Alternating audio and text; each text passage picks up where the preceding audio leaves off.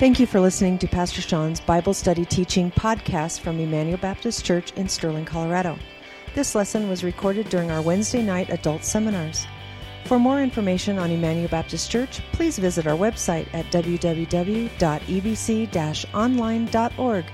Now here's Pastor Sean.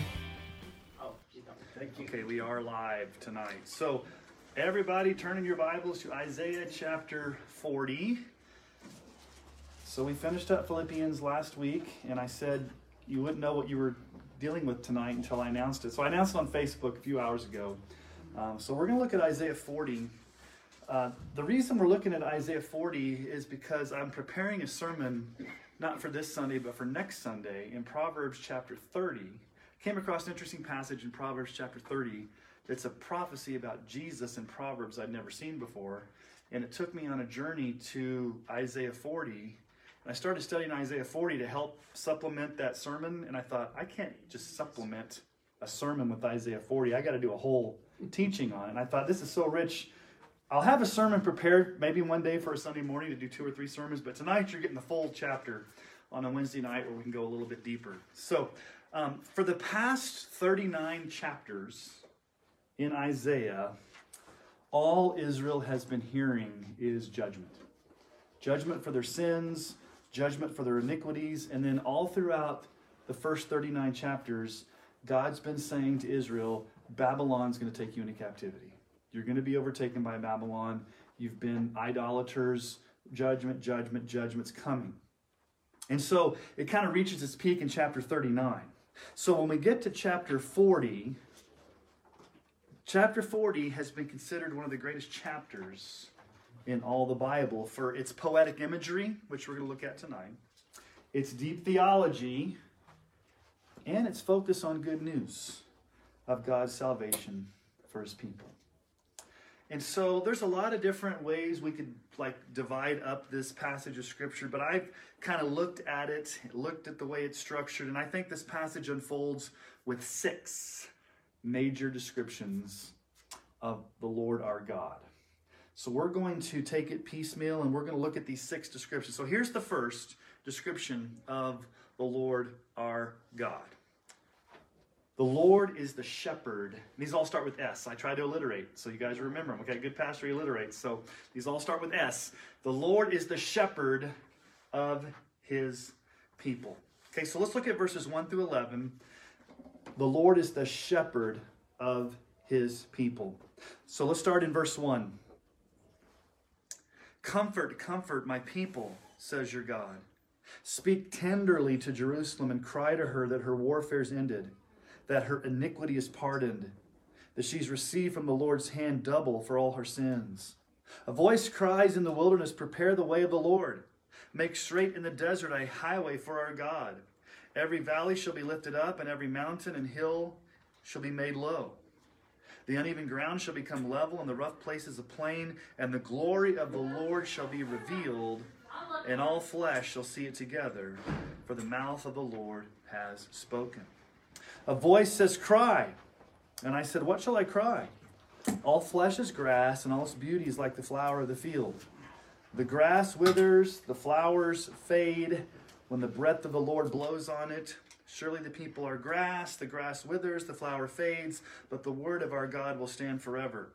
Go up high on a mountain, O Zion, herald of good news. Lift up your voice with strength, O Jerusalem, herald of good news. Lift it up, fear not.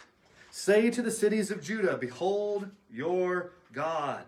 Behold, the Lord God comes with might, and his arm rules for him. Behold, his reward is with him, and he has his recompense before him. He will tend his flock like a shepherd. He will gather the lambs in his arms. He will carry them in his bosom and gently lead those that are young.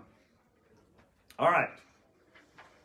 The Lord is the shepherd of his people. So in verses 1 and 2, Isaiah the prophet says, Comfort, comfort my people, says the Lord. So let's ask the question why will Israel need to hear comfort? Because for 39 chapters they've been hearing judgment. Judgment, judgment, sin, all this um, heaviness from God is coming at them. And so it's kind of like chapter 40 is this big deep breath, where Isaiah says, Okay, Israelites, take a deep breath. In the midst of all your judgment, there is hope, there is comfort. God does have a word for you. And notice the way that verse 2 says, Speak tenderly to Jerusalem. God's been speaking judgment through Isaiah for 39 chapters, but now he says, Speak tenderly. Warfare's ended, her iniquity is pardoned. So, the very first word we hear from Isaiah 40 is, Your sins are forgiven, Israel. Even though you're going to be taken into Babylonian captivity, again, this is a prophetic book, God is still going to bring a remnant out after 70 years, but He's going to forgive their sin. Now, you may say, okay, how is God going to pardon the iniquity of the sins of Israel? Is it going to happen immediately? Is it going to happen after 70 years? Notice what verse 3 through 5 sound like. A voice cries in the wilderness, Prepare the way of the Lord. This is a prophecy about John the Baptist. This is a direct prophecy about John the Baptist. As a matter of fact, if you go to Luke chapter 3, verses 4 and 5, listen to what John the Baptist says.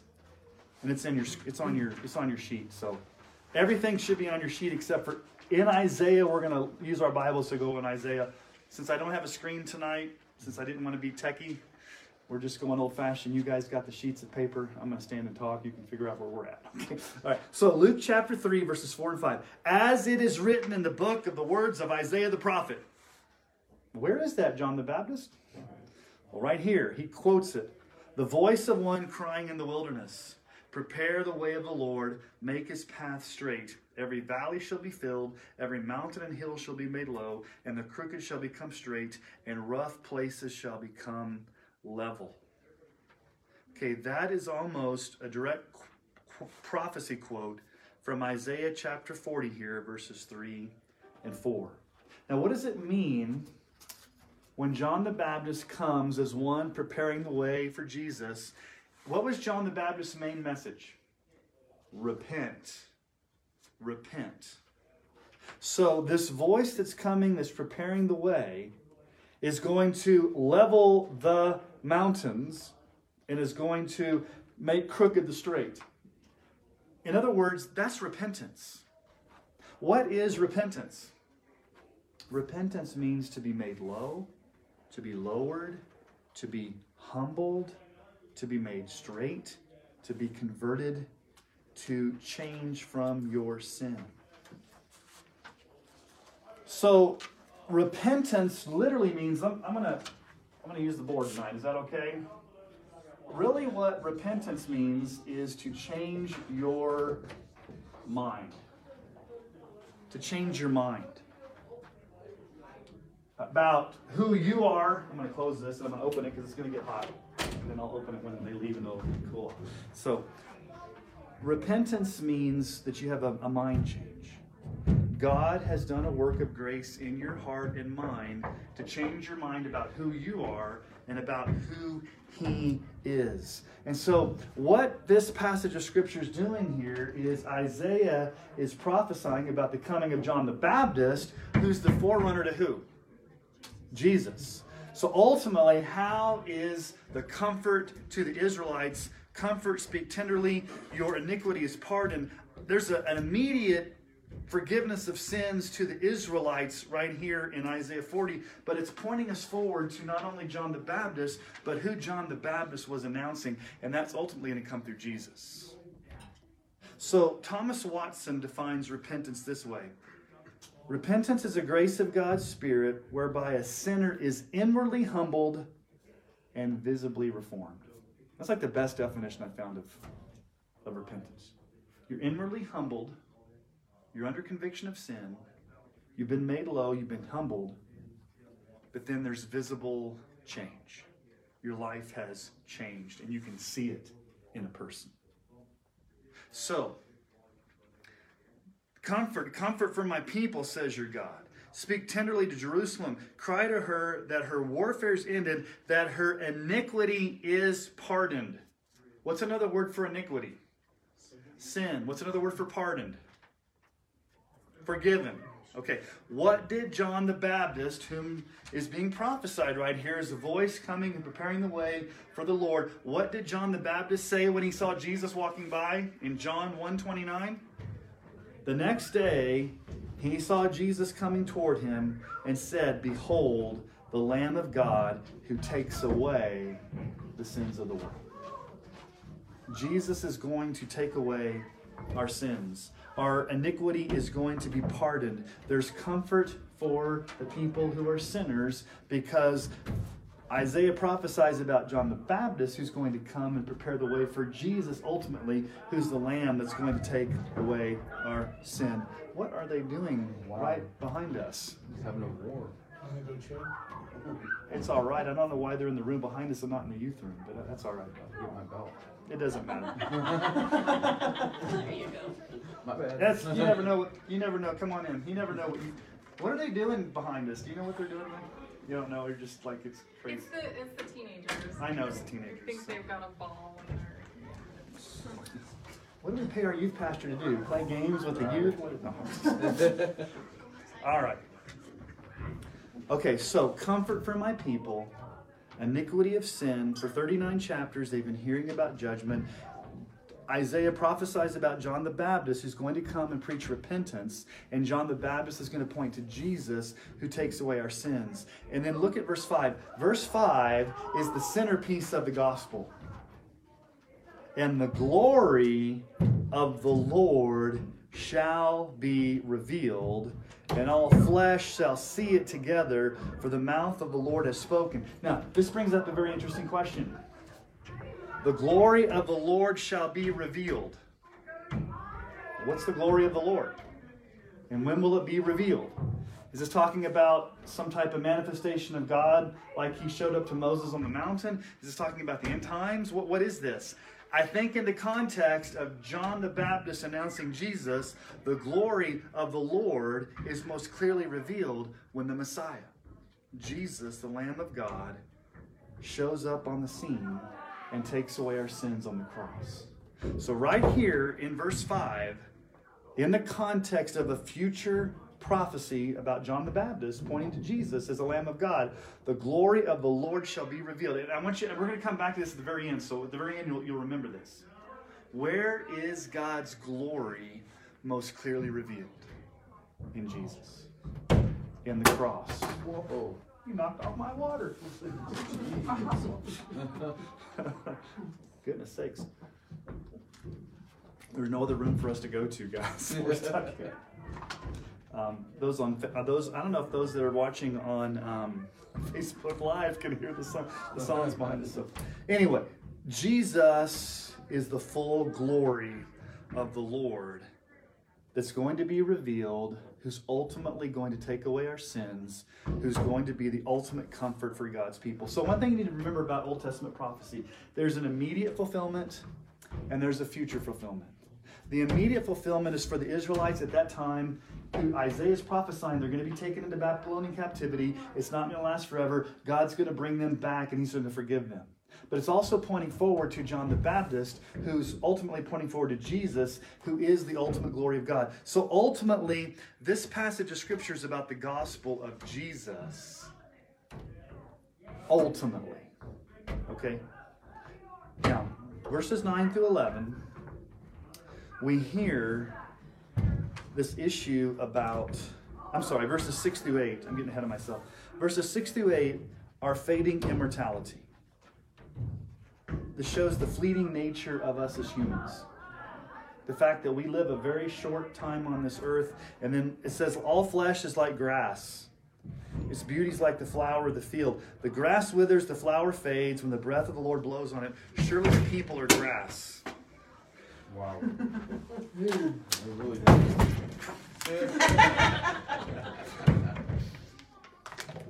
What's he doing?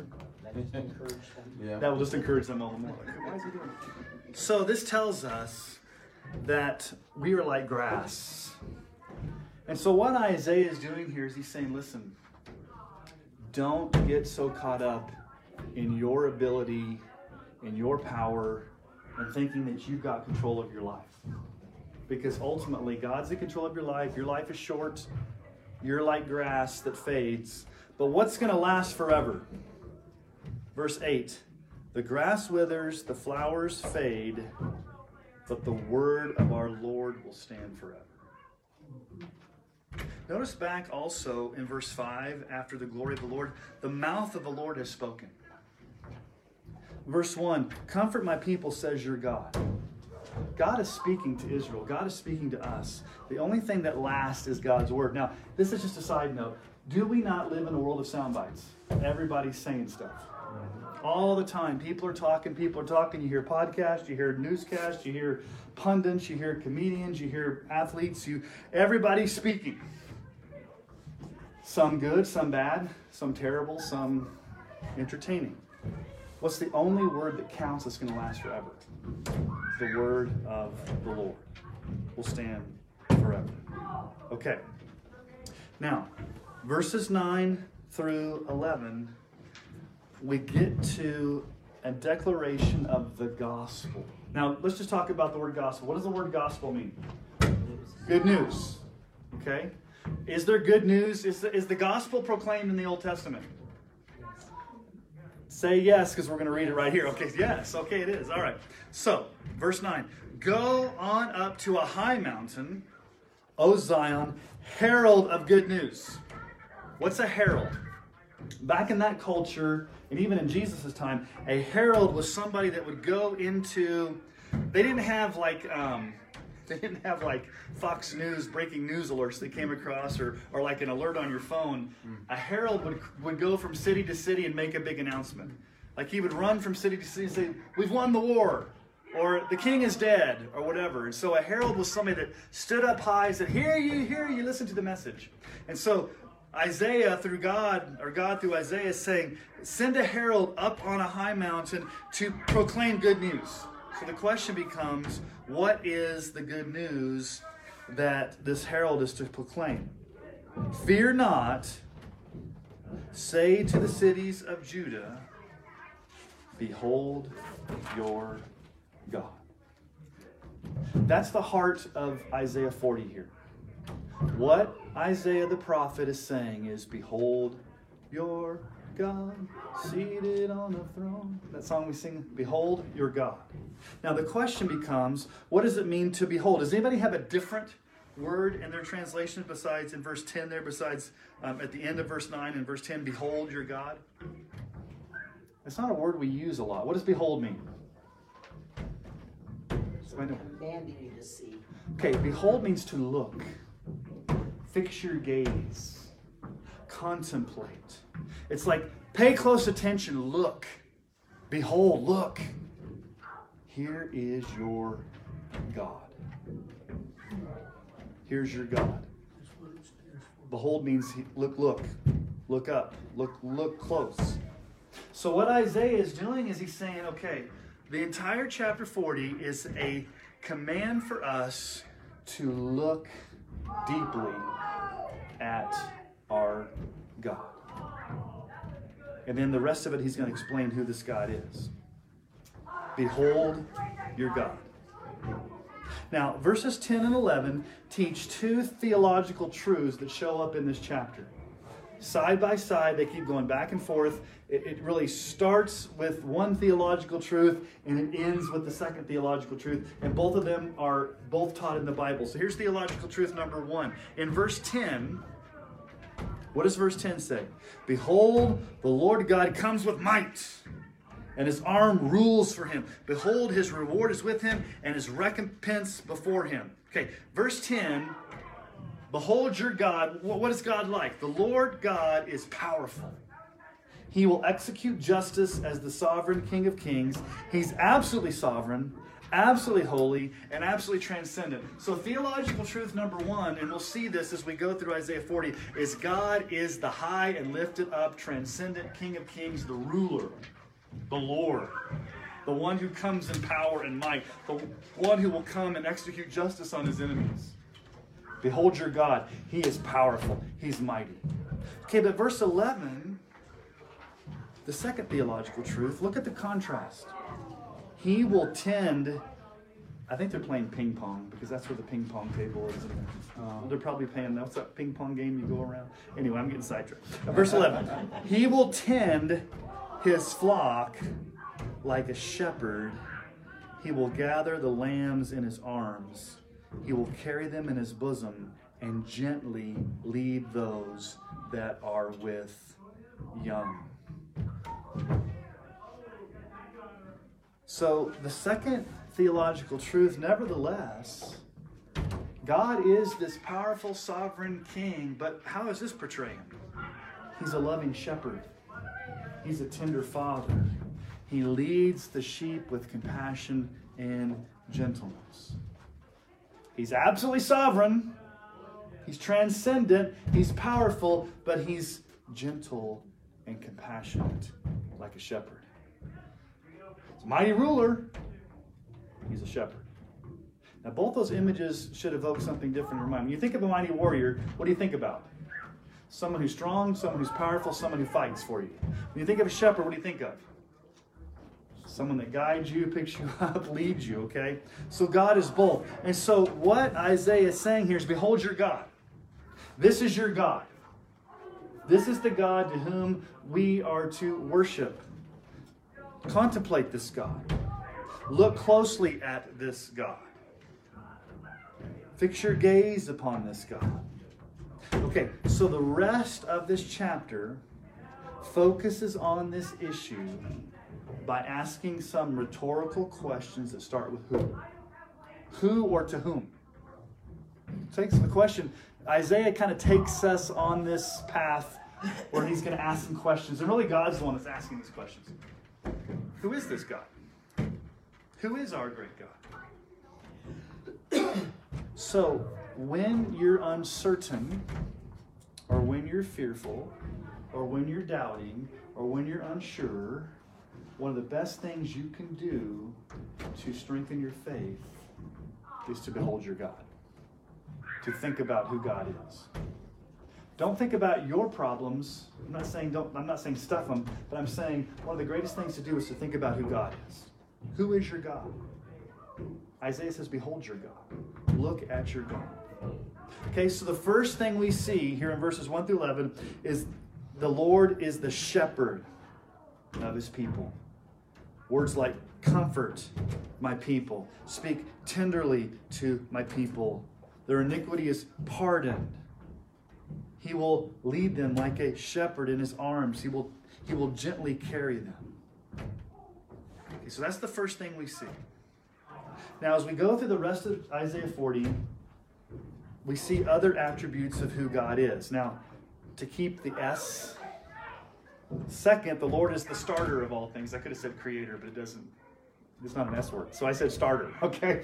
He's the shepherd of his people. The Lord is the starter of all things, okay? So just think about creator. So let's read verses 12 through 17. And there, again, think about behold your God. Who is this God? Okay, so here come the rhetorical questions. Verse 12 Who's measured the waters in the hollow of his hand and marked off the heavens with a span, enclosed the dust of the earth in a measure, and weighed the mountains in scales and the hills in a balance? Who's measured the Spirit of the Lord, or what man shows him counsel? Whom did he consult? And who made him understand?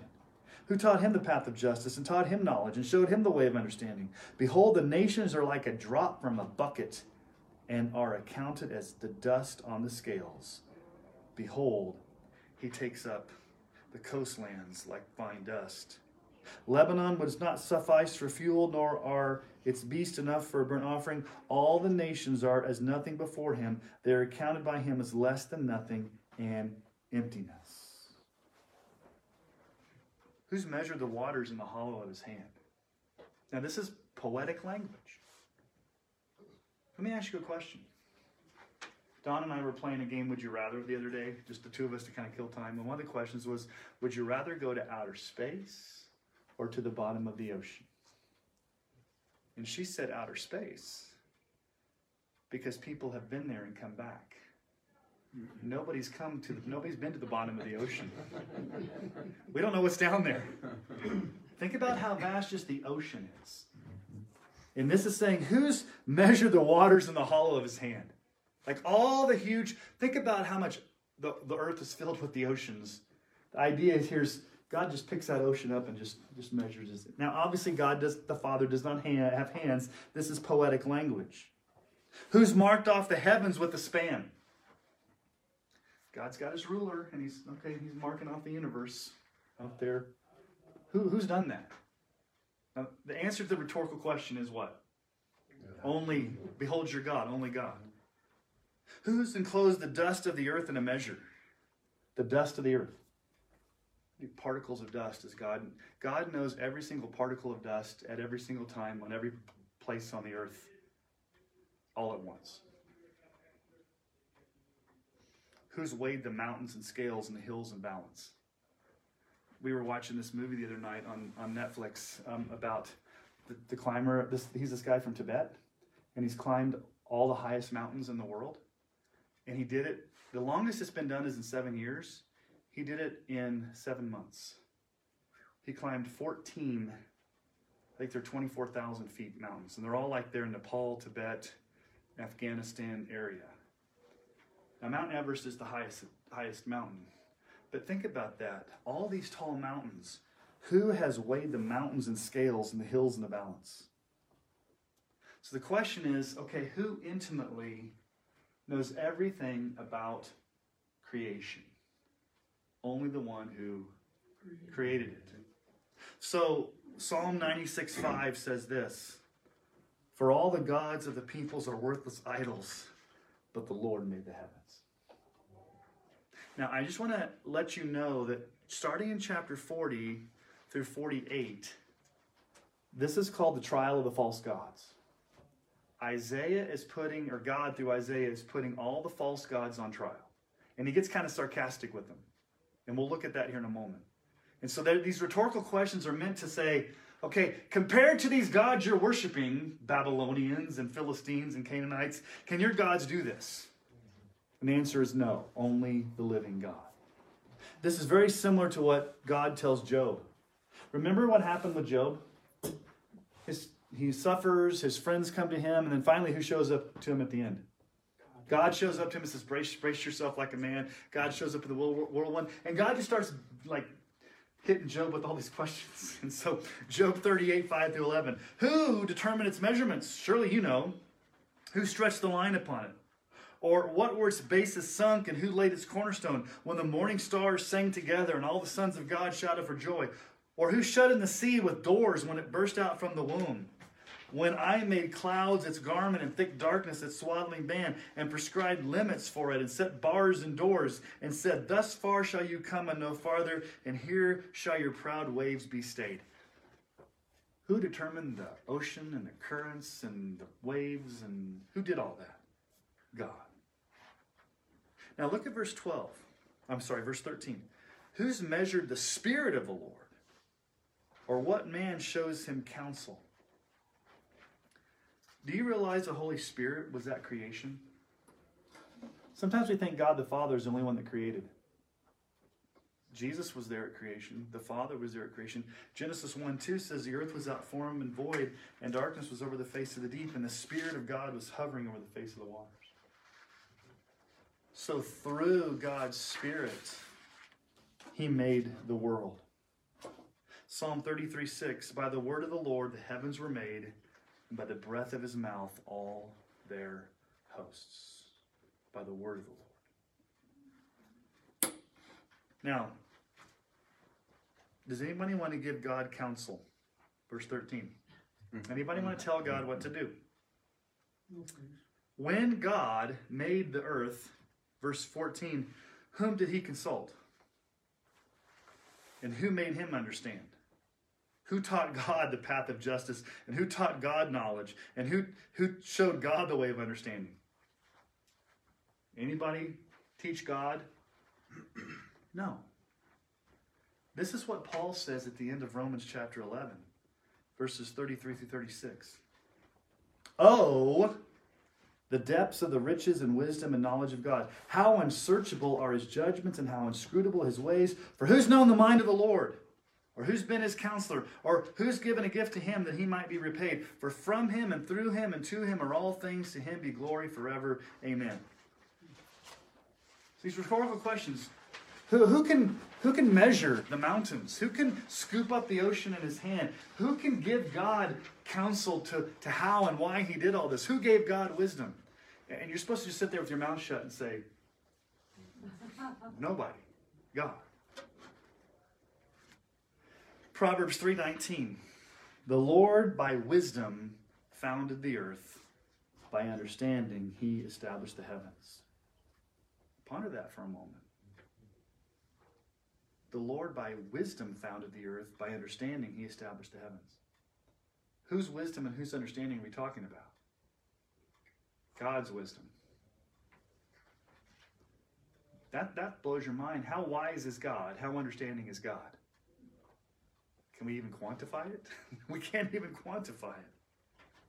One thing that Isaiah is saying here is that God is not contingent on his creation. God is not part of his creation, God is separate from his creation.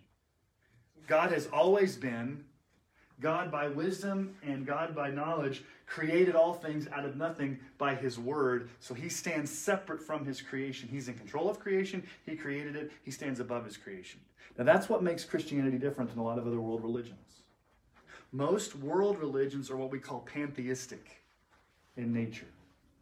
When we go to South Asia and you're around all the different Hindu gods and goddesses, or you think about Buddhism, or you think about New Age, pantheism says this only the spiritual dimension exists, and the spiritual reality is eternal, impersonal, and unknowable. In other words, everything is part of God, and God is in everyone and everything. Man is one with ultimate reality, and he has the divine spark of God within him. So, what you need to do is you need to become one with God by tapping into whatever there is out there. So, instead of God being separate from his creation, God is part of his creation. You're part of God. God's part of you. God's part of the trees. God's part of everything. So, you've got to try to figure out how to become like God with this inner spark of God in you. That's what other world religions believe. The Bible won't let us do that because God stands above his creation. Okay, if I open this up since they're done messing around in there? All right. Okay, verse 15 Behold, the nations are like a drop from a bucket and are accounted as the dust on the scales. Behold, he takes up the coastlands like fine dust. The nations are like a drop from a bucket. What's a drop from a bucket? Nothing. The nations. When you look at the world today, what do you like? Okay, we're we're thinking about now. Okay, China's on the move. Russia's on the move. Iran's on the move. All these nations are fighting for power. And the question becomes well, who's really in power? Who's really in control? God. These nations, no matter how big and mighty they think they are, they're like a drop in the bucket. They're like sand on a scale. And then verse 16, he talks about Lebanon. I'm sorry. I, yeah, verse 16. I don't know why it says verse 15, but verse 16 Lebanon would not suffice for fuel, nor are the beasts enough for a burnt offering. Lebanon at that time, this is before Babylon's coming, so the, the nation of Israel didn't really know about Babylon until Babylon showed up and ransacked Jerusalem and took them off. At that time, Lebanon was the powerful nation in the world. And so it's kind of Babylon, uh, Lebanon is a metaphor for the, the greatest nation that Israel knew at that time. And what Isaiah is saying is like, Lebanon wouldn't even be enough to, to start a fire with. They would not suffice for fuel. Lebanon is great and awesome and has many trees. Lebanon was known for its big cedar trees. As much trees as Lebanon had, as much natural resources, as great a nation as they had, they wouldn't even be anything And so that's kind of a way of saying the nations are like nothing. And then that's how it ends there. All the nations are as nothing before him, they are accounted as less than nothing and emptiness. Really, the wording there in the original Hebrew is like non existent. Now, we need to be careful. Does this mean God doesn't care about the nations? No, that's not what we mean. God cares about the nations. He wants people to be saved. That's why we go to unreached people groups. This is saying, in comparison to who God is as creator of all things, the nations are as nothing. Now, what do the nations think? They're all that. What nations are struggling for power? I want to be, and that's happened since the very beginning. What happened at the Tower of Babel? They wanted to create a tower to get up to God. And God looks down, that's a puny little thing. Really, what he says, he's, he's, he scatters them and makes them speak different languages. So, even from the beginning, nations and people have tried to assert power to be dominant. And God says, it's not even, it's just they're non existent. I was there at creation. I spoke creation into existence. I can scoop up the ocean in my hand. I know every single dust particle on the earth. I know the exact height of the mountains. I know exactly how many stars are in the universe. I'm the one that created all things, and I'm the one that has all understanding. Behold your God. Who can do this? And the rhetorical answer is only God. Okay. So that's the second thing we've seen. Number one, God is the shepherd of his people. Number two, the Lord is the starter of all things. Okay, third, the Lord is superior to idols. The Lord is superior to idols. Look at verses 18 through 20. Again, this is a to whom. To whom then will you liken God? Or what likeness compare with him? An idol? A craftsman casts it, and a goldsmith overlays it with gold and casts it for silver chains. He who is too impoverished for an offering chooses wood that will not rot. He seeks out a skillful craftsman to set up an idol that will not move. What was Israel's biggest temptation? To give in to idolatry. And back then, what was what was idolatry? You would you would buy, buy, but you would go find wood, and you would find somebody that could craft something that would look awesome with wood. You'd overlay it with gold or metal, and so you'd have this wonderful talisman or this wonderful idol that was mysterious and, and seemed powerful, and you would want to bow down and worship it. But what was it? A piece of wood. That and realistically, if you got cold and you needed firewood, you could throw it into the fire and keep yourself warm. Doesn't move, doesn't have any power. And God's like, Are you going to compare me to that? I mean, God's getting kind of sarcastic here. Or, who are you going to compare me to? An idol? Somebody that goes and buys wood or gets wood and then overcasts it with gold? He finds his craftsman to set up an idol that will not move? All right, we're going to look at different places in Isaiah where God gets sarcastic with the idols, okay? So let's, let's jump out of chapter 40 and we're going to go just in the same section where he puts the idols on trial. So go to 43:10. Isaiah 43:10. You are my witnesses, declares the Lord, and my servant whom I've chosen, that you may know and believe and understand that I am he. Before me no God was formed, nor shall there be any after me. I, I am the Lord, and besides me there is no Savior. There is no other God besides God. What's the first commandment? You shall have no other gods. Okay, let's go to Isaiah 44, 9 through 10.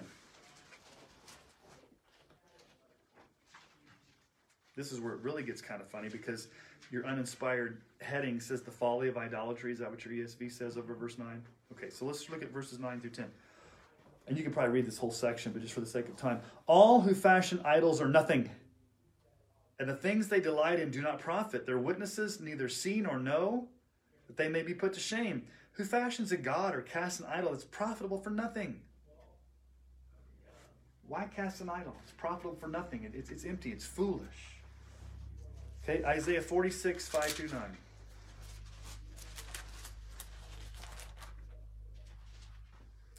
To whom will you liken me and make me equal?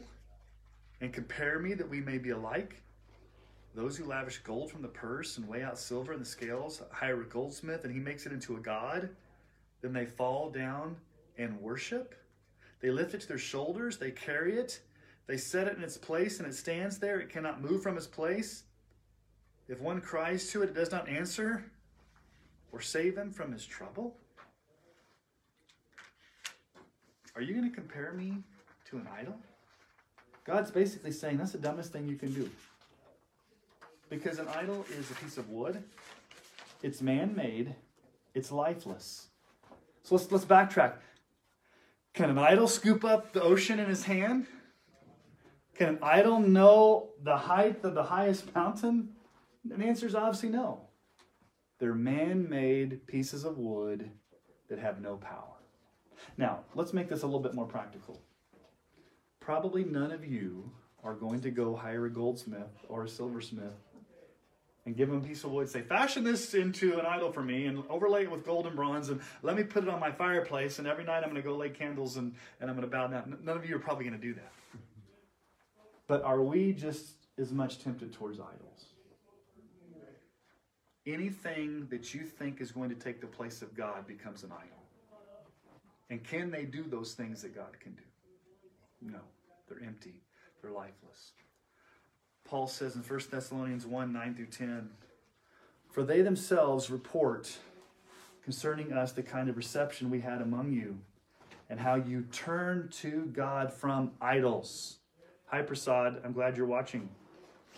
Turn from idols to serve the living and true God, and to wait for his Son from heaven, whom he raised from the dead, Jesus who delivers us from the wrath to come. How they turned from idols to serve a living God. That's what salvation is. It's turning from idols to serve Jesus. Whatever idol that is. Remember what Isaiah is saying here. Behold your God. Who is your God? Look at your God. Fix your eyes on the living God. Where do our eyes fix often? On idols, replacements, things we think are going to satisfy us, as opposed to having our eyes fixed on God. And then 1 John 5 21, the very last verse of 1 John says this Little children, keep yourselves from idols. All right. So, number one, the Lord is the shepherd of his people. Number two, the Lord is the starter of all things. No problem. I, I'm having problems. I'm creator. Number three, the Lord is superior to idols. Okay, we could just stop there and say, okay, Isaiah, you've made your point. But he keeps going. Fourth, the Lord is sovereign over all things. Verses 21 and 24. Verses 21 to 24, the Lord is sovereign over all things. Do you not know? Do you not hear? Has it not been told to you from the beginning? Have you not understood from the foundation of the earth? It is He who sits above the circle of the earth, and its inhabitants are like grasshoppers, who stretches out the heavens like a curtain and spreads them like a t- tent to dwell in, who brings princes to nothing and makes the rulers of the earth as emptiness. Scarcely are they planted, scarcely sown, scarcely has their stem taken root in the earth. He who blows on them, they wither, and the tempest carries them off like stubble. The Lord sits where? Verse 22. Above the circle of the earth. Now there's a lot of commentators that are wondering like what is the circle of the earth? Is this a is this a affirmation of the earth being a globe? Uh, could be.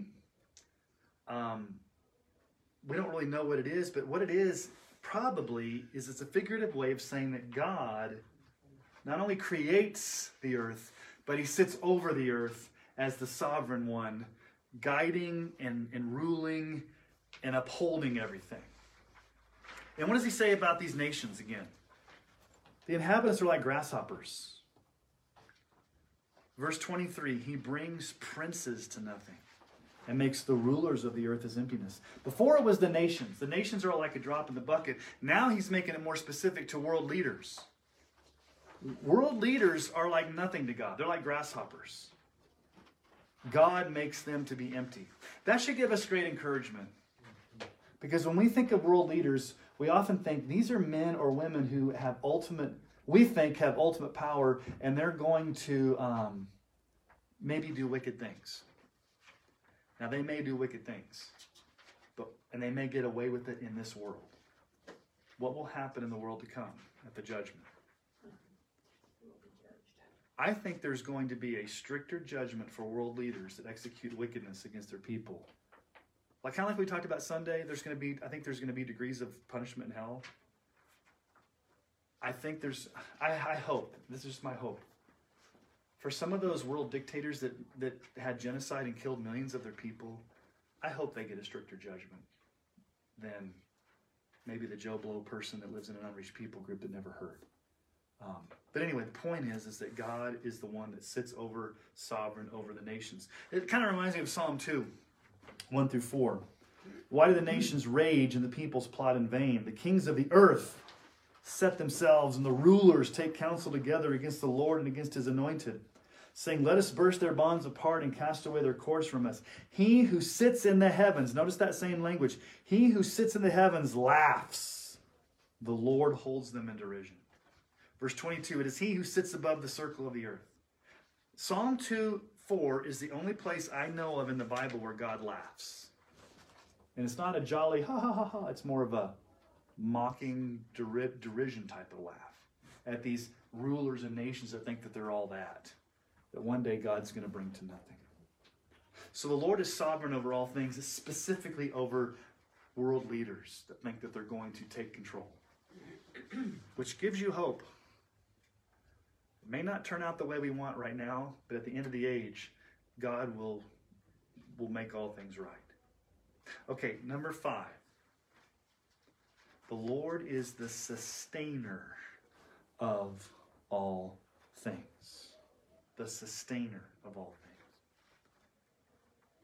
Verses 25 and 26. To whom then will you compare me that I should be like them, says the Holy One. Lift up your eyes on high and see. Who created these? He who brings out their host by number, calling them all by name. The greatness of his might, and because he's strong in power, not one is missing. Notice we finally have a name for God here, besides the Lord. What does it say in verse 25? The Holy One. Now, in the original Hebrew, there's no definite, there's no definite, there's no definite article, the Holy One. It just says Holy One, which is a stronger way of saying he's he's Holy One. He's the only Holy One. So, holiness is one of the key attributes of God. Holiness.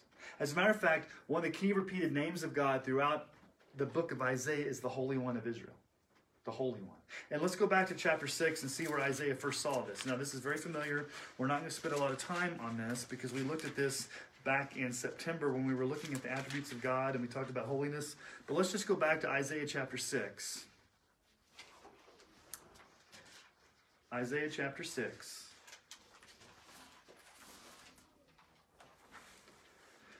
In the year that King Uzziah died, I saw the Lord sitting upon a throne high and lifted up, and the train of his robe filled the temple.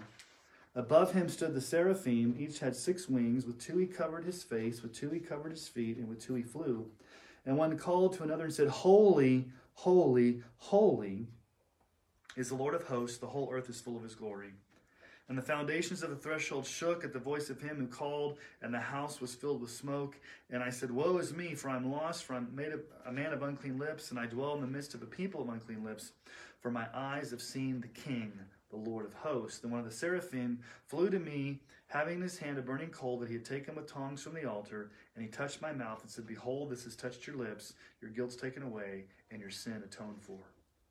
Verse 3 Holy, holy, Holy is the Lord of hosts. The whole earth is full of his glory. Why holy three times? It's kind of a, an, a Hebrew way of expressing the ultimate, like to the third power. It'd be like we would like underline, highlight, star something that we want to draw attention to the holiness of God. Holy, holy, holy. Now, back on your sheet, Isaiah 57 15. For thus says the one who's high and lifted up, who inhabits eternity, whose name is holy. I dwell in the high and holy place, and also with him who's in contrite and lowly spirit, to revive the spirit of the lowly and to revive the hearts of the contrite. Do you see the two things there, like we talked about earlier? What were the two attributes of God that we see in this passage? He's powerful, He's holy, He's transcendent, but He comes like a tender shepherd. What does it say there?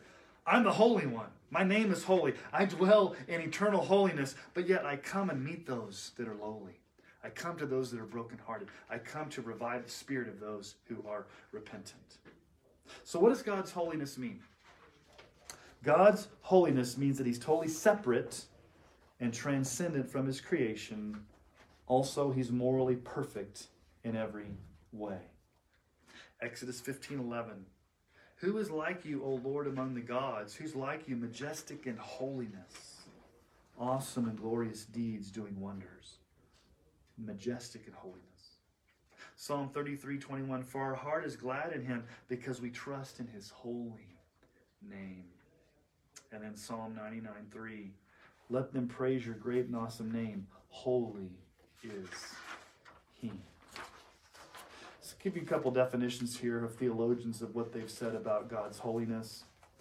Uh, theologian Louis Berkhof God is absolutely distinct from all his creatures and is exalted above them in infinite majesty. That's how he describes holiness. Um, Joel Beeke and Paul Smalley, they've come out with a brand new systematic theology uh, Reformed Systematic Theology, volumes one and two. I'm waiting for volume three to come out. But they're these big, thick books, but they're wonderful. It's by Crossway. Here's how Joel Beeke and Paul Smalley define holiness He's set apart by his glory, for his glory. He's set apart by his glory because of who he is as God. He is set apart for his glory, means that he's zealously committed to displaying who he is in all he does. And then R.C. Sproul wrote the, the classic book, The Holiness of God. One of my favorite definitions that I keep coming back to. Uh, R.C. says, When the Bible calls God holy, it means primarily that God is transcendentally separate. He's so far above and beyond us that he seems almost totally foreign to us. God is too great for us, he's too awesome. He makes difficult demands on us. He's the mysterious stranger who threatens our security. In his presence, we quake and tremble. Meeting him personally may be our greatest trauma. I wonder how many people think that about God in our culture today. So he's the Holy One. Behold your God. Who is your God? Well, he's the Creator. He is the Sovereign. He is the Shepherd. And here he's the Holy One. He's the Sustainer. Verse 26, he says, Look up, lift up your eyes and see. Okay, lift up your eyes. What is he, what's he focusing on? Look up at the starry, starry sky. Look up at the stars. Who made these? He who brings out their hosts by number, calling them all by name. Now think about that for a moment. I don't know how many stars there are in just our galaxy, but God has names for every single one of them because He created them and He sustains them. Now, why does, what was that? I'd say probably not the same name as the people here. you- you- No, because we don't even know. Like we know an infinitesimal amount of the stars. Orion, Sirius. Orion's more of a constellation, not a star. But um, I don't know my astronomy very well. I have to ask my son about that. But why does Isaiah mention stars? Let me give you a little cultural background here. The pagan nations around Israel, including Babylon and Canaanites, worshiped the stars. They were astrolog- like into astrology and worshiping the stars. So it was always a temptation for Israel to be like the pagan nations and look up and worship the stars. I mean, all seems like constellations and everything, you know, astrology, you know, the different astrological Virgo and Cancer and there's always been a temptation to look up at the stars and worship what God's created as opposed to God. So God says, listen, all the nations around you are looking up and they're worshiping stars, but I'm going to ask you who made those stars and who actually knows them by name. 2 Kings 17, 16. This is talking about Israel. They abandoned all the commandments of the Lord their God and made for themselves metal images of two calves, and they made an Asherah and worshipped all the host of heaven and served Baal. So, part of Baal worship, if you heard of Baal, the, the Old Testament false god, part of the Baal worship of the false god was worshiping the stars, the host of heaven, star, star worship. Now, if you remember in Genesis 15, when God made a promise to Abraham about how many descendants he was going to have, what does God tell Abraham to do? In Genesis 15 15. He brought him outside and said, Look toward heaven and number the stars if you're able to number them. Then he said to him, So shall our offspring be. So what, what's the object lesson for, for Abraham? Okay, start numbering the stars. Okay, one, two, three, four. By the time he gets to like five million, okay, okay, God, I get the point. You can't number them. That's a promise to Abraham about his descendants, kind of a metaphorical way. But think about what God says here in Isaiah. Abraham, you're trying to count all those stars if you can. Not only do I need not need to count them, I know how many are there and I, and I have names for all of them. I know them by name. And so think about that for a moment. How much valuable is a star compared to you? If God knows all the stars by name, how much more valuable are you? God knows when a sparrow dies and falls, how more valuable are than the sparrows? God has every hair on your head numbered the way He has all the stars numbered. Now, sustainer. God sustains all things. Let's talk about Jesus for a moment. This is really focused more on God the Father because it's Old Testament. Again, it's pointing towards Jesus. But let's talk about Jesus. Since Jesus, the Son, is also fully God, he also sustains all things by his power. There are two verses in the New Testament that talk about Jesus sustaining all things. What does it mean to sustain all things? What does it mean to sustain? Keep it going, hold Keep it going, uphold, keeping things together. Okay? Colossians 1 16 through 18. This is talking about Jesus here.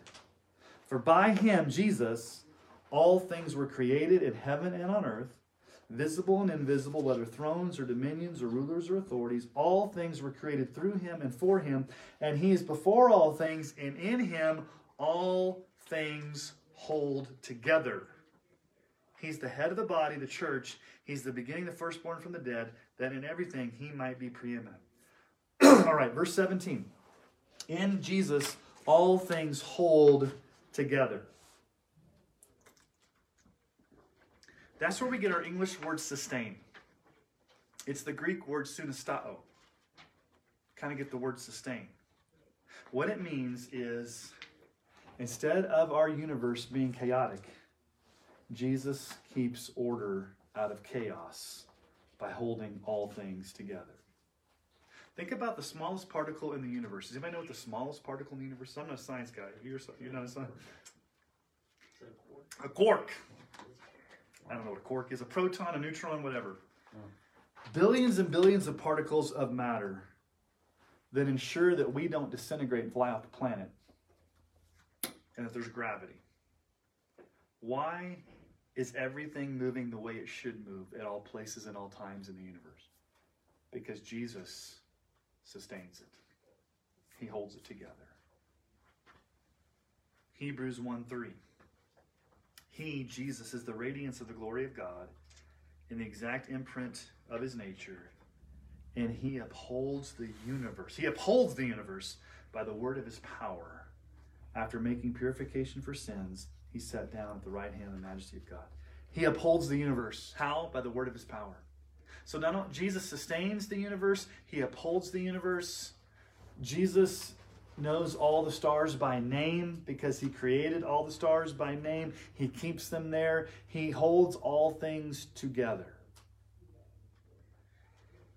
If you, after reading Isaiah 40, don't believe in the absolute sovereignty of God, There's something wrong with, with you. And I say that in the kindest way. All right.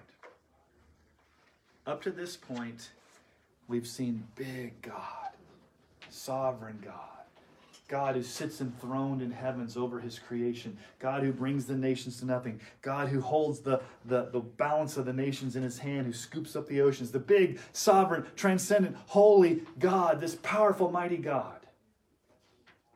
But how does Isaiah end chapter 40? What's the sixth attribute of God? The Lord is the strengthener of his people. It's one thing to have a theology of who God is and know your doctrine. It's another thing to know this God through experience that he cares for you. Let me ask it a different way. Do you want to worship a God who has all power but doesn't care for you? He may have all the power in the world. He may be the creator. He may be the sovereign, but he could be like a distant God up in heaven that has no, no um, relationship with his people. Now, you could worship him for being powerful, but not only do we worship God for being powerful, for being transcendent, but we worship God because he comes and meets us at our point in need. He's like a shepherd that strengthens his people. So, again, there are two true key truths in Isaiah 40. We've seen them all the way through. Here's the first truth the first is that God is transcendent, He's high and lifted up. He's absolutely sovereign over all things. He is the Holy One. We've seen that.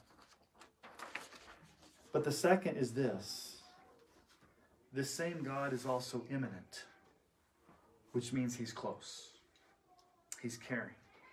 While he is transcendent, that does not mean he's cold and distant.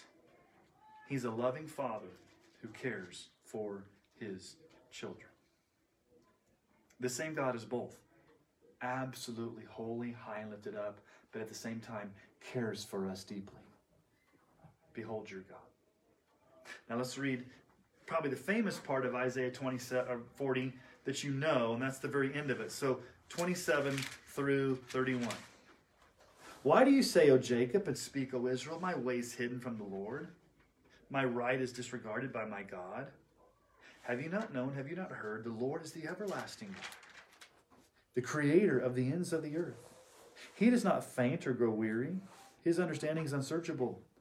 He gives power to the faint, and to him who has no might, he increases strength. Even youth shall faint and be weary, and young men fall exhausted. But they who wait for the Lord shall renew their strength. They shall mount up on wings like eagles. They shall run and not be weary. They shall walk and not be faint.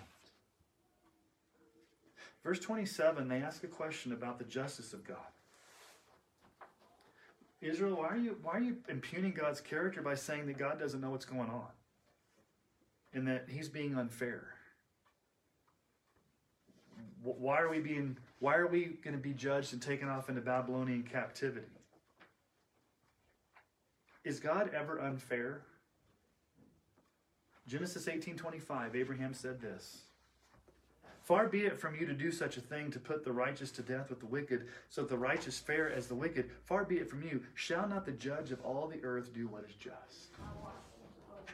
God always does what is just. So, let's think about suffering for a moment. Or when you're going through suffering or times of trouble or times of sorrow, or maybe even this is kind of what atheists think. There, there's two issues. Either number one, God is ignorant of my suffering, he doesn't know, he's not paying attention. Or number two, God doesn't care. He doesn't know and he doesn't care. Sometimes you feel that way, haven't you? Well, God must not know what I'm going through. Well, if he does know what I'm going through, he just must not care. So, how would you answer these objections? Does God have exhaustive knowledge of all things? Does God know all things? Okay, let's go to one of my favorite passages in Isaiah. If you ever want to just, if somebody doesn't believe in the sovereignty of God, just take them to Isaiah 46.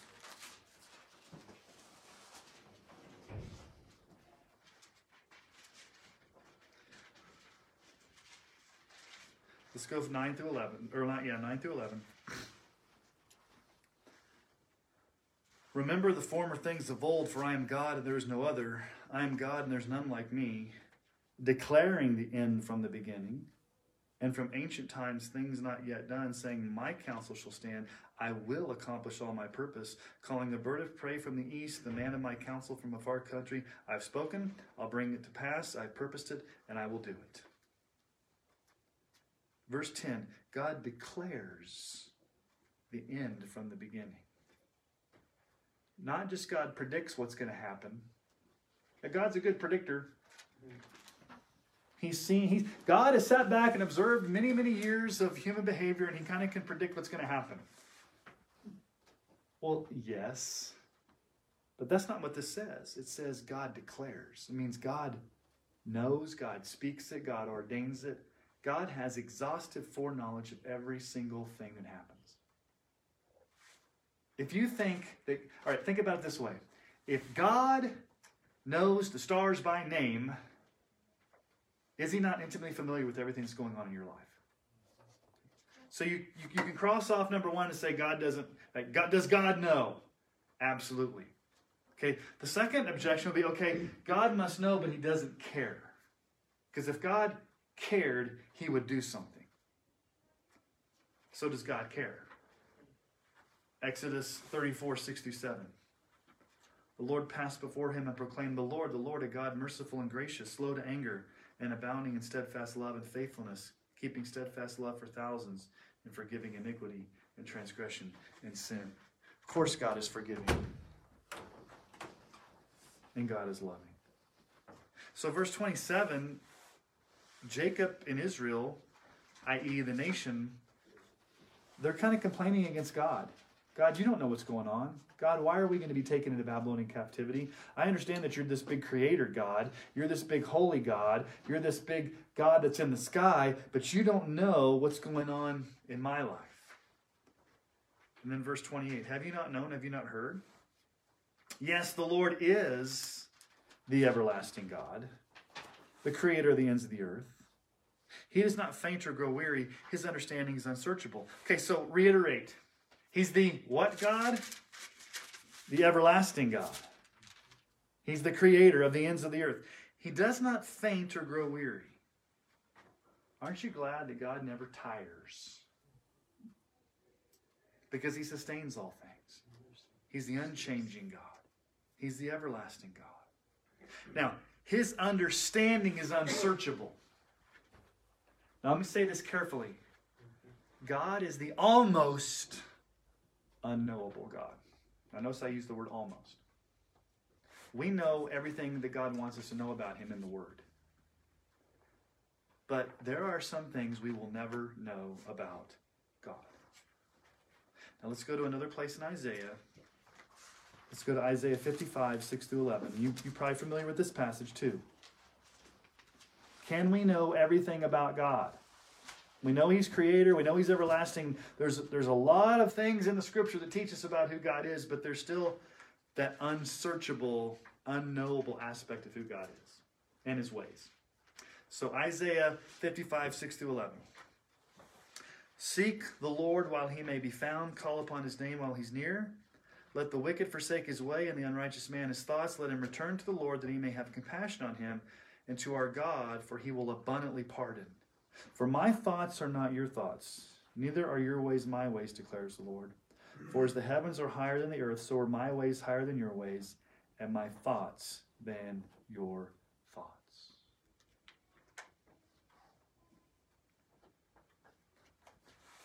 God is the creator, God is everlasting. He's the almost unknowable God, but yet notice what it says there, verse 29.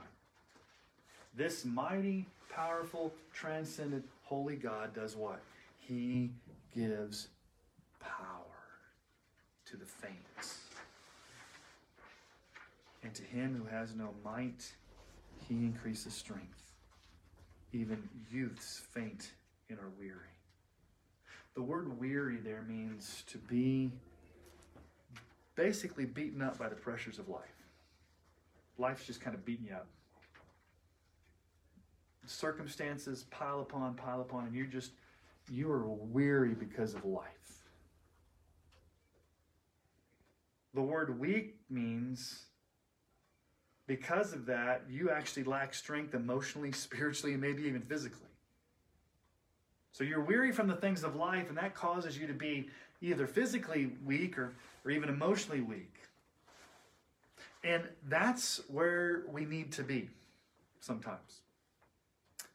Because in 2 Corinthians 12 9, he said to me, My grace is sufficient for you, for my power is made perfect in weakness. Therefore, I will boast all the more gladly of my weaknesses, so that the power of Christ may rest upon. He gives power to the faint, He gives strength, increases strength to him who has no might. So, power and strength. If you need power and strength, if you're beaten up by life, I'm not going to ask you to raise your hands, but, but maybe you came in here tonight and you're just weary of life. Sometimes we just get weary. We get run down. We get beat down. We just get tired.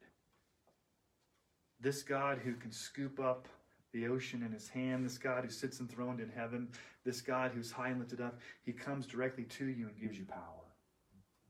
Verse 30 Even youth shall faint and be wearied, young men shall fall exhausted. Now, that word young men literally means choice young men. Like men that were in the prime, prime athletes in, the, in their peak condition. Think about an Olympic athlete who's in his a young man who's in his prime, even at the prime of life in peak condition, the greatest athlete in the world is going to what? Can't keep going forever. I mean, Michael Phelps is going to get tired after so many laps in the pool. You're going to get tired, even, even those that are in the peak. Psalm 103, 1 through 5. Bless the Lord, O my soul, and all that's within me. Bless his holy name. Bless the Lord, all my soul, and forget not all his benefits, who forgives all your iniquity, who heals all your diseases, who redeems your life from the pit, who crowns you with steadfast love and mercy, who satisfies you with good, so that your youth is renewed like the eagles. Strength will rise as we wait upon the Lord. We will wait. I'm trying to wake you guys up because it's getting. Verse 31 They who wait for the Lord shall renew their strength. Okay, so this is a hard concept to think about. What does it mean to wait? Nobody likes waiting. You like waiting in line? You like waiting in traffic? You like waiting behind a slow person that's in the aisle in Walmart and you're trying to get around them? None of us none of us like to wait. They that wait. So what does it mean to wait? Well, there's a couple about three things I thought about here that means to wait. Not, and wait waiting's not passive. It doesn't mean you just sit back and do nothing. Because obviously you're called to live your life, but it means that we have complete dependence upon him for everything. You're completely depending upon the Lord. And as you're depending upon Him, this is something we don't want to do. Number two, we submit to His sovereignty to determine how and when He will work on our behalf. Okay? How and when? God, I want you to do it this way, and I want you to do it this time. And God may say, No, you will wait for me, and I determine them. I determine the, the rules here. But you also have to wait means you have confidence and trust that He knows what He's doing, and He'll take care of you. What are you gonna? What's going to happen when you wait upon the Lord? You will. Re, they will renew their strength. It's kind of counterintuitive. You're renewed by waiting. You're renewed by waiting, trusting, relying. They'll mount up like wings. Why eagles? Back in the Israel to Israel, the eagle was the most elegant and powerful bird. You, think of an eagle's wings. They'll, they'll they'll run and not be weary. They'll walk and not faint. Now, obviously, that's poetic language. But it's this whole idea that God will renew your strength. It reminds me of Jesus' words in Matthew 11, 28 and 29. Come to me, all who labor and are heavy laden, and I will give you rest. Take my yoke upon you and learn from me, for I am gentle and lowly in heart, and you'll find rest for your souls. If you're heavy laden, if you're weary, if you're burdened, come to Jesus. He'll give you rest for your souls. Wait upon the Lord, He'll give you rest. What's our temptation? To be anxious, to try to fix things, to try to run around and try to manipulate the situation for our advantage. It doesn't mean we're not wise and we shouldn't make good decisions, but oftentimes the last thing we want to do is wait or pray. So let's talk about some applications tonight. What are some applications? So we've looked in depth, pretty in depth at, at, at Isaiah 40. The Lord is the shepherd of his people. The Lord is the starter of all things. The Lord is sovereign over all things. The Lord is the sustainer of all things. The Lord is superior to idols, and the Lord's the strengthener of his people. I think I got all six of them there. So, what are some applications? Okay, one God strengthens you as you hear the preaching of his gospel. How did this whole thing start? Verse 9. Go up on a high mountain, O Zion, herald of good news. Lift up your voice with strength, O Jerusalem, herald of good news. Lift it up, fear not. Say to the cities of Judah, Behold your God. You need to sit under preaching and teaching, and hopefully it comes from this, this pulpit, this pastor, where you will be challenged to behold your God. You need to hear the good news. You need to hear the preaching of the gospel week in and week out. You need to hear the announcement that Jesus saves sinners and you can find rest for your soul in Jesus. And this is your God, the God who saves. So that's number one. Number two, we can pray with confidence because our God is sovereign and good. Do you does it give you confidence to pray to a God like this? Do you want anything less than this God? No, you, you want this God. Behold your God. The God who's sovereign and creator and holy. You can pray with confidence because God is sovereign and his God is good. Number three, when you look at a passage of scripture like this, we need to be reminded of the vast difference between the eternal God and our own mortality. We're like grass. Psalm 90, verse 12. So teach us to number our days that we may get a heart of wisdom. So, what are the two truths that we've seen in, Isaiah 40? Number one, God is transcendent, holy, powerful, creator, awesome, high and lifted up. Yet, he's a shepherd, and he cares, and he gives power, and he renews, and he's interested, and he meets you at your point of need. This is your God. Now, last question. Okay. Most Jewish people in a synagogue, if I would have just preached this, would have agreed with me. God's powerful. God's creator. God's the sustainer. You can pray to God. But let's ask the question that makes this Christian. How has God most gloriously shown us his comfort, his sovereignty, and his power?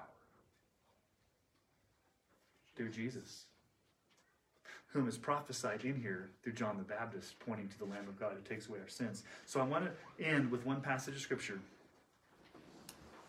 2 Corinthians 4 3 through 6.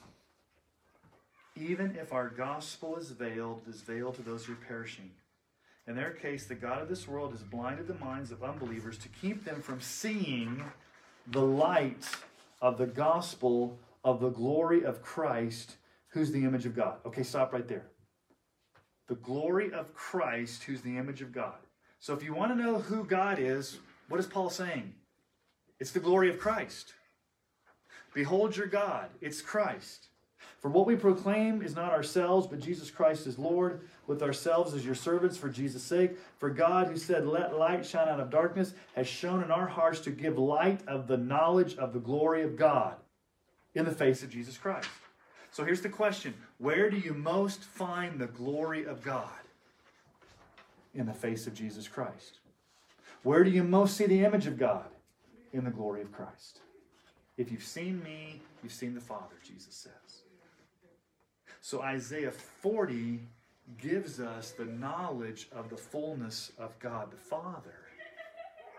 But we also see the fullness of God in the face of Jesus Christ, who's the glory of God.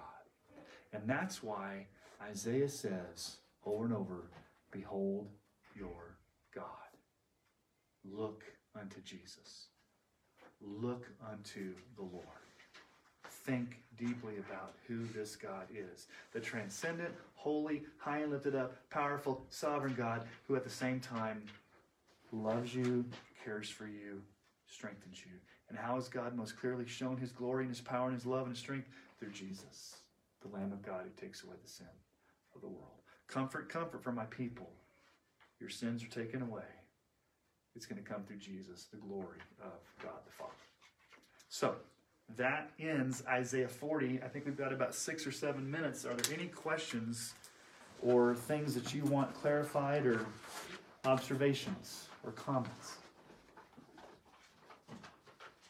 Comments. Comments. So, the two questions, you know, that, that, that we would question, you know, either God is ignorant Mhm. or, or he is, doesn't care about my suffering. I look at that and I think the people who say God is ignorant are the ones that are like, well, God is good and he's loving.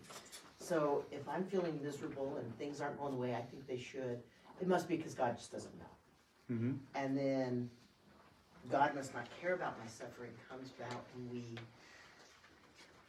forget who God is. I mean, so Isaiah does this awesome job of just going, this is who God is, this is who God is, Mhm. this is who God is. He is so far beyond you. Mhm. Um, because I think a huge temptation for us is we, we want to tell God what to do. Yep. Yeah, I want this, I need this at this time, this is how my life is supposed to go. Right. And God's up there going, mm, no, Yeah. my goal for you is here, not here. Or we're also tempted to think, uh, to create what we want God to be in our image. This is who I want my God to be Because I want what I want. because want. I want what I want. And Isaiah's like, no, behold your God. Mm. Here is the God of the Holy One of Israel. Keep your eyes fixed on the true God. Yeah, good, good observation. So other, other thoughts, comments, I think questions. that's why God says, I am. Mm-hmm. Yeah, I mean, I we started back in the fall with the attributes of God, took a break from that and went to Philippians, came back to the attributes of God in one chapter. So I would encourage you to take Isaiah 40 and just meditate on it this week. Go back and read it. It's long. Just just read it, digest it, think about it. Um, maybe take the supporting scriptures that are in your notes and, and go back and look at those. But when you're discouraged, when you're um, fearful, again, when you're uncertain, we can look at all the different things that are going wrong in, in the world and in our lives. But Isaiah takes us back to behold your God. Look at who God is. Doesn't mean your problems are going to go away, but it means your focus is on where it needs to be. The one who sits enthroned over all things, the Creator. Jerry. I was surprised at how many other verses from different uh, places in the Bible that were in just forty. Did I, did I use the supporting verses? Mm-hmm. Well, the reason I do that, Jerry, and you probably wonder, Pastor Sean has a lot of verses on Sunday mornings. What I want to do, and you may not, you may intuitively know this, but maybe you don't. The reason why we stick with the main text and we have all the supporting scriptures is to show you the internal consistency of the scriptures and how scripture interprets scripture and there's tons of cross references that teach the same thing or affirm the same thing in both the old and new testament. And i try to sprinkle all the teaching with that so that you can see the fullness of what god's word says about a certain topic that it doesn't just show up in the passage we're in but it's repeated by multiple authors in different places. And so that's that's a good observation jerry that yeah isaiah 40 you can go i mean how many psalms tie back to that? Job um,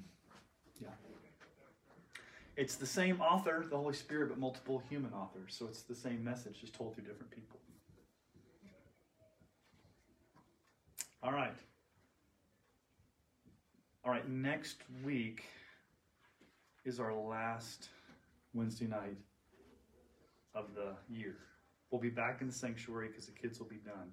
I do not know what we're going to study. Um, just I'll, I'll announce it on Facebook, and you'll be surprised. All right. All right. Let's pray. Well, Father, after reading a scripture like this, we can't but think about your greatness, your holiness, your sovereignty, the fact that you're the creator of all things. You're high and lifted up. You sit enthroned above the earth. You rule and you reign, but yet at the same time, Lord, we're reminded that you're a shepherd that tenderly and gently cares for your people, that you renew us when we're weary, you give us strength when we're tired. Lord, there may be some here tonight, or even maybe some watching online, the live stream that are, that are weary, that are tired, that are exhausted, and they need to be renewed. They need your power. Lord, help them to trust, help them to rest, help them to um, come to you for that security and assurance that only you can give, Jesus. They can cast their cares upon you because you care about them. So, Lord, especially this time of the year where, where Christmas season, where it can be real crazy, would you renew us and would you mount us up on wings like eagles and let us walk and not go faint, grow faint to your glory alone? And we ask this in Jesus' name. Amen. All right, thanks, guys. Thank you, that was great. Yeah.